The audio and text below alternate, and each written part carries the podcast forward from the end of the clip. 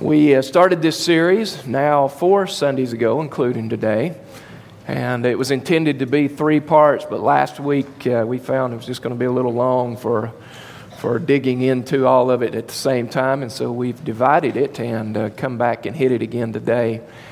We started out on this journey talking about being transparent before God, how important it is that I just acknowledge who I am before a holy God. I'm not talking about who I want other people to think I am. We all know how that goes, but really who I am before a holy God. What am I in the presence of a holy God? And when I humble myself like this, and when I come to the place to where I submit myself to God through this acknowledgement of what I am, who I am, then the Bible says that as I study God's Word, the Spirit of God takes that and begins to transform my life. So we become transparent to transform. This transformation takes place where He begins to change the way I think, the way I act. He begins to change the way I worship. He begins to change so much of my life so that now I'm not looking as much like the world around me as I am the God that lives within me. And that's the goal of Christianity, that we begin to look more and more like Jesus Christ. I read something on Facebook this week, and I wish I could remember who posted it, and I wish I could remember who they were quoting. I think they were quoting John Piper, but I'm not positive about that. But in this quote, man, it's throwing me now. I'll be thinking about that through the rest of them. So I seem distracted while I'm up here talking to you. You'll know I'm just trying to figure it out. But one of the things that was mentioned in this quote was that until we understand that we are in a war with the enemy, our prayer lives will never be what they should be. And I was thinking about this in relationship to the transformation that takes place, because we have an enemy that wants to thwart that. He wants to prevent us from being transformed. He wants to keep us like we've always been. He wants to keep us in this role of insignificant for Christ. He wants us to be a nominal Christian.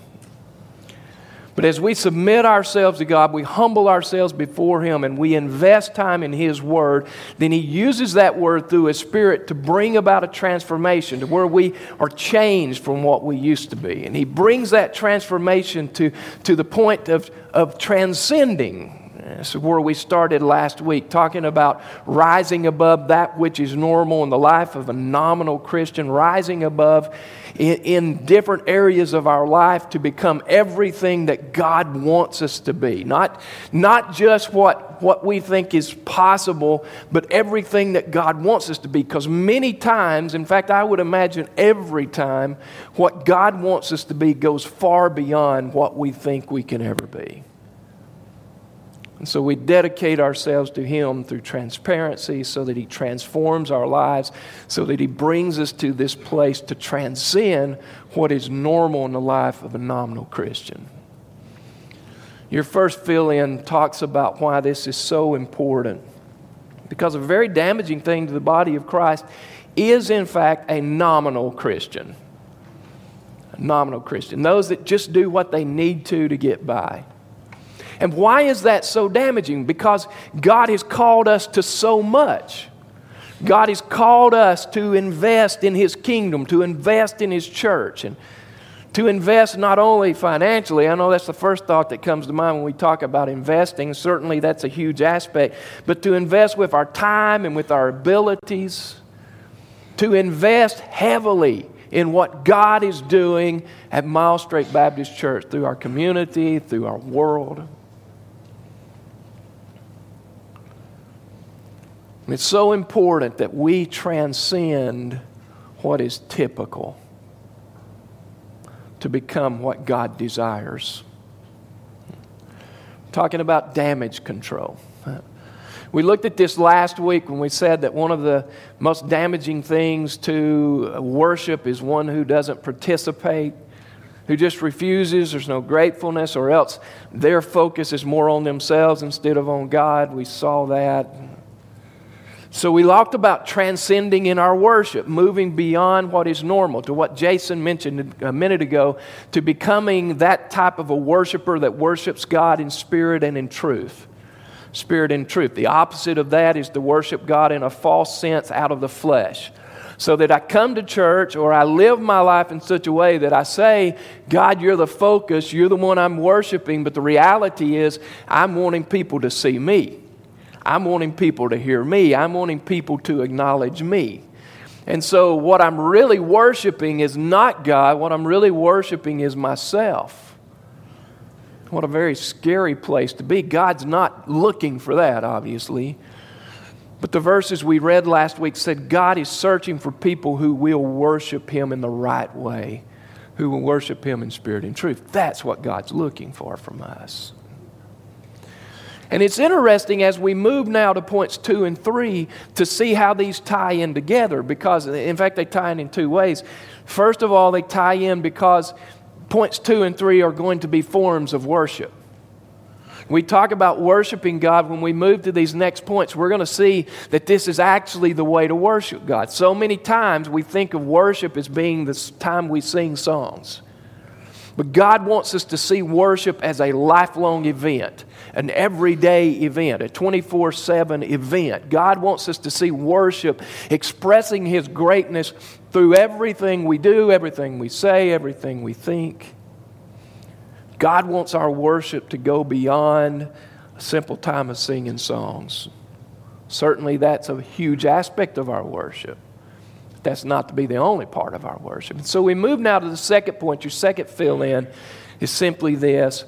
We want to rise above, that's what it means to transcend, to rise above what is normal in the life of a nominal believer in our actions. To rise above in our actions. You see, our next fill-in says this, a very damaging thing to lost people and Christians alike is, in fact, the un-Christ-like ways or the un-Christ-like actions of one who calls himself a Christian. It's a very damaging thing to Christians and non-Christians alike because there are a lot of people who are watching us. Some who are Christians who need to be encouraged, who need to be inspired, who need to be motivated. They're watching our lives and they're seeing how we measure up to Christ. And if we're striving for that, not that we'll ever achieve it on this side of eternity, but if we're striving for that, and through the process of time, they're encouraged to do the same thing. But if we're rejecting that in our actions and in other things, if we're rejecting who Christ is and we're determining instead that we're going to live like the world, then instead of drawing them to a closeness with Christ, we're repelling them. We're pushing them away. And there are others who are not part of the family of God, who are watching our lives. We've made mention that we're Christians, and now they're going to watch to see if it's really real. Is it really meaningful? Is this something that's really significant in his life? If they see that, then the Spirit of God uses it as another tool to draw them to God Himself. But if they don't see that, they mark us as what we are, hypocrites, and they're turned away from Christ. Very, very concerning place to find ourselves. We're literally pushing people away from Jesus Christ. So what do we do? Well, you'll see the verse listed there. 1 Corinthians 10:31 says, whether you eat or drink or whatever you do, do it all to the glory of God. Okay, here's the self-contained understanding of what it means to rise above in our actions. Whatever you do, do it to the glory of God. Okay, so that doesn't mean only when people are watching. Means all the time. In fact, I've kind of grouped all of our actions into two categories. We could have divided them much further out, but because of time, allow me just to bulk group them into two categories. First of all, I think if you want to write this down, letter A, our personal actions. Our personal actions. Now, what I determine to be personal actions are those actions that for the most part other people are not seeing. And when I talk about those actions that people aren't seeing, I'm talking about specifically our time in the Word of God. We talk about this a lot around here, and it's because I believe it is so vital to the existence of the Christian life that we engage heavily the Word of God, that we make the Word of God a priority in life day in and day out. And I can tell you that even though they may never see me reading my Bible, or they may never see me on the other side of that issue, they may not know that I don't, they'll be able to tell if I do or I don't.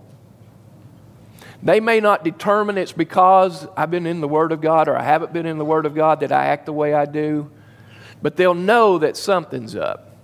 They'll know that something is taking place or not taking place because my actions bear that out. So even these personal times, these personal actions that people may not see impact Christians and non-Christians alike. And we're either going to impact them positively or we're going to impact them negatively. So it's an impact.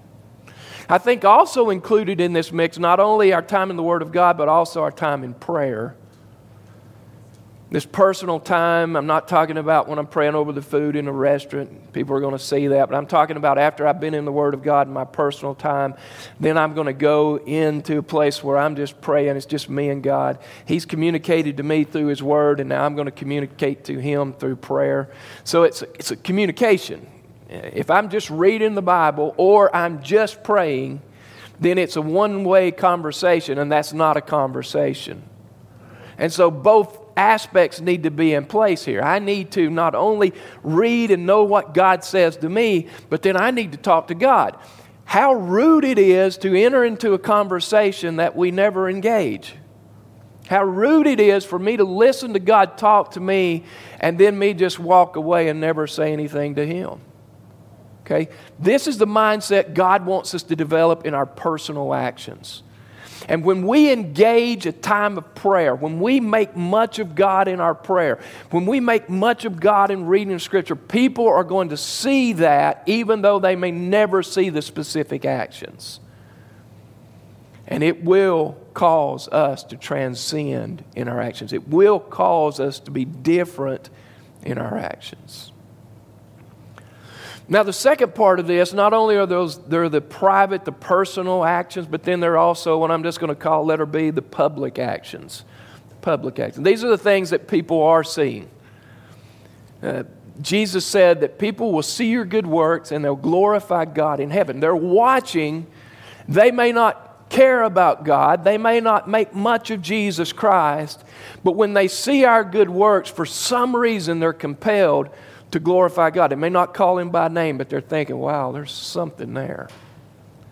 And so what do? We transcend. We go above what is typical in the life of a nominal Christian in our acts of service. People are watching.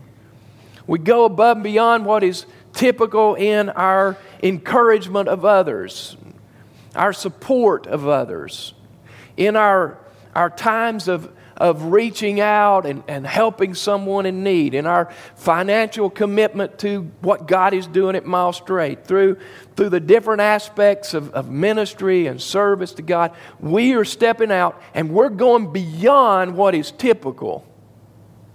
Why? Because God is looking for people who will engage Him completely.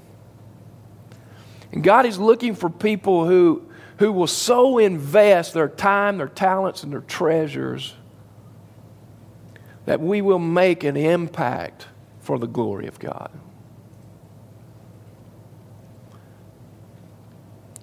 And what we can rest assured of is that people are watching. They're watching what we're doing. And while it is true that a very damaging thing to Christians and non-Christians alike is a nominal Christian, one that's just going to do what he has to do, one that's engaging in very un-Christ-like actions, it is also very true that something that is going to make an impact, it's going to do damage control, is one who is engaging in Christ-like actions.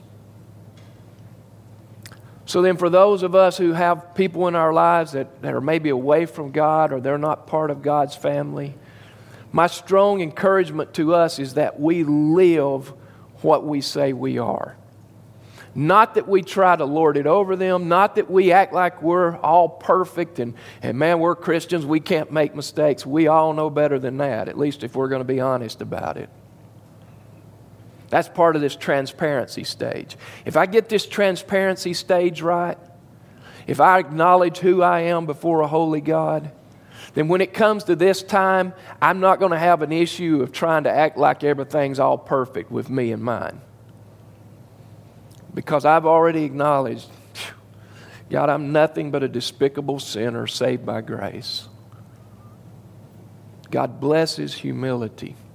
And when we humble ourselves before others and we live out this love for Jesus Christ through our actions, and it will make a profound impact on the lives of those who either away from Christ or need to know Christ. Will. And so we need to transcend in our actions. Number three, not only do we transcend in our actions, but we also have to transcend in our thoughts. We have to transcend in our thoughts. Now here's the way these three play together. My actions and my thoughts are a worship or a lack of worship for God. You think about it. What am I saying if I'm serving God with all my heart? I'm saying, God, your greatness is so overwhelming that I have to do this. I cannot be a nominal Christian. In fact, I almost think that that's a conflict of terms, nominal Christian. I don't actually think that we can live in that state for a period of time without experiencing God's chastisement, God's discipline upon our lives. I don't think we can live there. And if you're able to, then you might ought to question your salvation. Because God has not called us to be nominal Christians.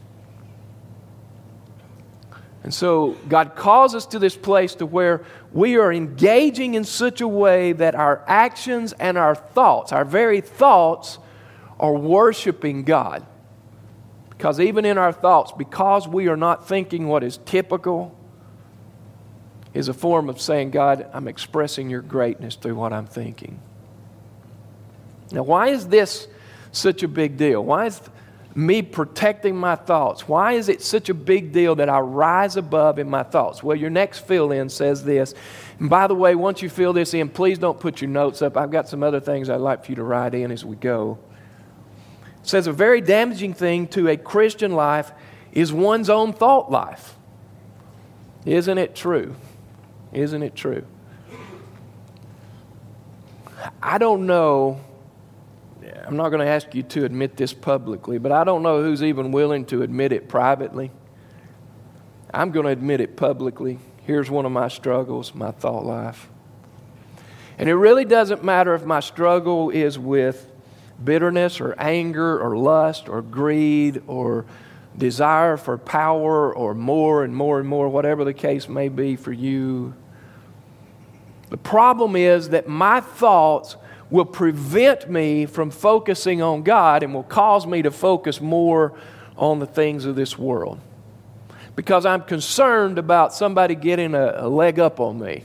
You know, I'm concerned because they put me down and now I've got to retaliate or else people are not going to respect me.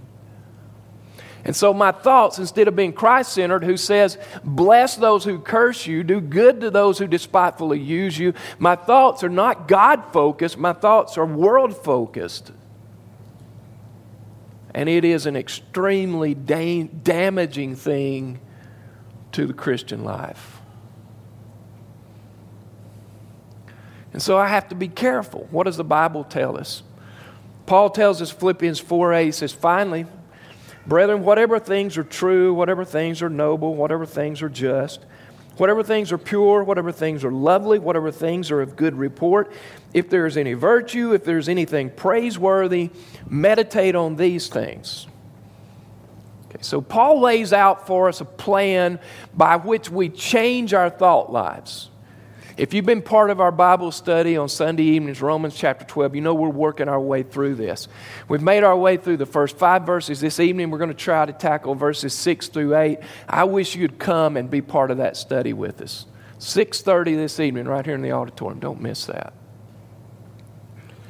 But there's a pattern laid out for us in these verses that the Apostle Paul talks about, that he also talks about in Romans chapter 12, whereby letter A, we have to begin the process of renewing the mind.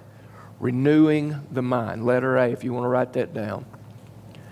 So the renewing of the mind. He tells us in Romans chapter 12 and verse 2, do not be conformed to the world, but instead be transformed. Transformed. There's a transformation that takes place. We talked about that 2 weeks ago. So we renew the mind, and how do we renew the mind? Letter B, by replacing the thoughts. Okay, here's the thing. If my mind's in the gutter, if my mind is always focused on lustful things, then I can say, okay, I don't like that, it's not God-honoring, I'm going to get rid of it. And I can mean it with all my heart. But the thing is, if I don't replace that with something else, then this is still going to be there waiting on me. And when that emptiness finally takes over, I'm going to go right back to what is normal for me. And so I have to take that which is wrong, discard it. The Apostle Paul says, take every thought captive, imprison every thought, examine it, put it before the jury. Is this a positive thought? Is this going to benefit me? If it is, then I allow it to carry on. If not, it's imprisoned and it is never released. It never has the freedom to occupy my time of thinking.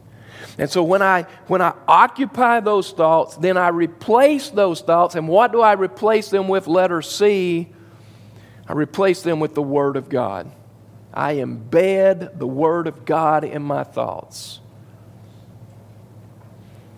The Word of God has to take over. There has to be the renewing of the mind, which means making it new, because the world has sold us on what's important. The world has sold us on what we have to believe is significant for our lives. And the problem is, as Christians, we bought it. I mean, it's been pushed on us from day one, ever since we started seeing commercials and reading newspapers and magazines. Here was the American dream, and we have to have the American dream. It's so embedded in our minds that we have to have a renewal of the mind. Our thoughts have to be made new again, and the only way to make our thoughts new again is to discard the old, replace with something, that being the Word of God. So we engage the Scripture. We know the Word of God. We get so in depth in God's Word that there is no time for thinking about these things that are damaging to the Christian life. And in fact, I'm going to go beyond damaging to say they are destructive. And they're not only destructive to the Christian life, they're destructive to families, to churches. We must be on guard. We must guard our thoughts.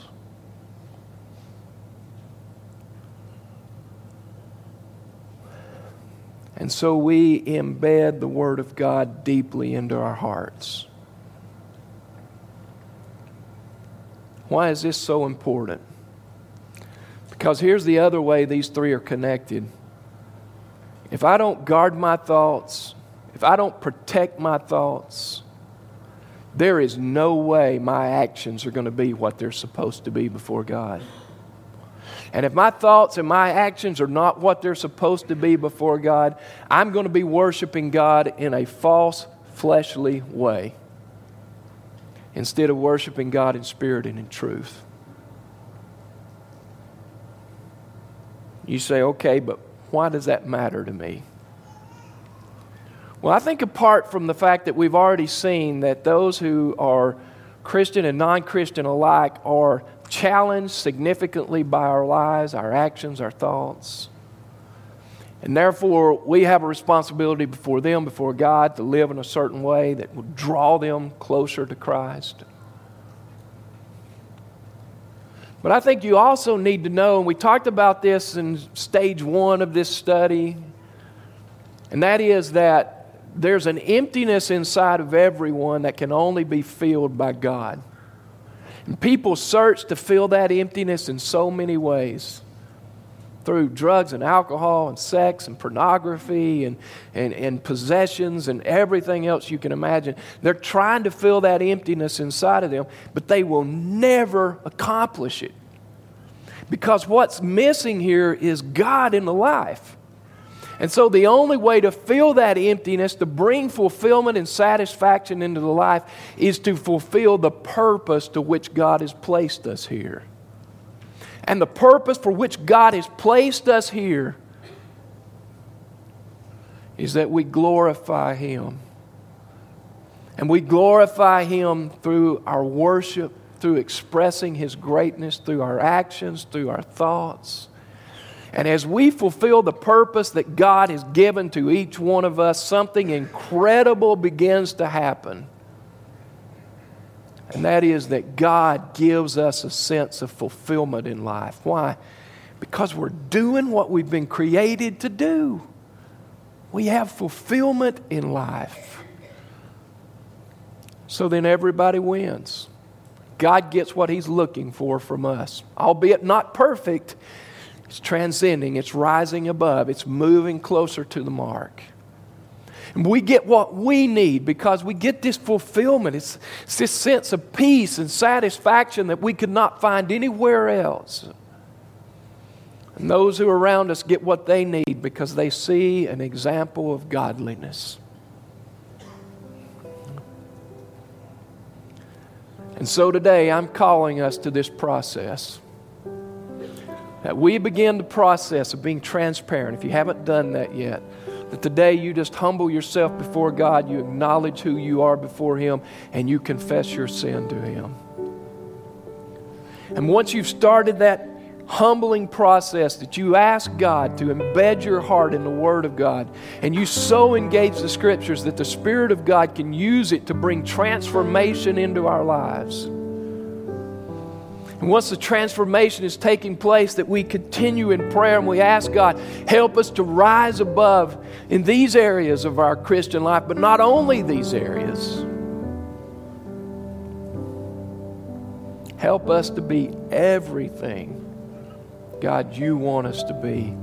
Because when we get to that place, guess what? When we get to that place as individuals, when we get to that place as a church, then all of a sudden that which we've been missing in the past, those things we should have been doing for God that we haven't been able to accomplish, all of a sudden God is going to take our church and use us in ever-increasing ways as He sees that we are faithful to do what He calls us to do.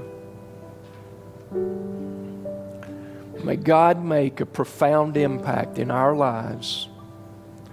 And may He make a profound impact in the lives of those who are lost or away from Christ around us, because we have transcended what is normal in the life of a nominal Christian.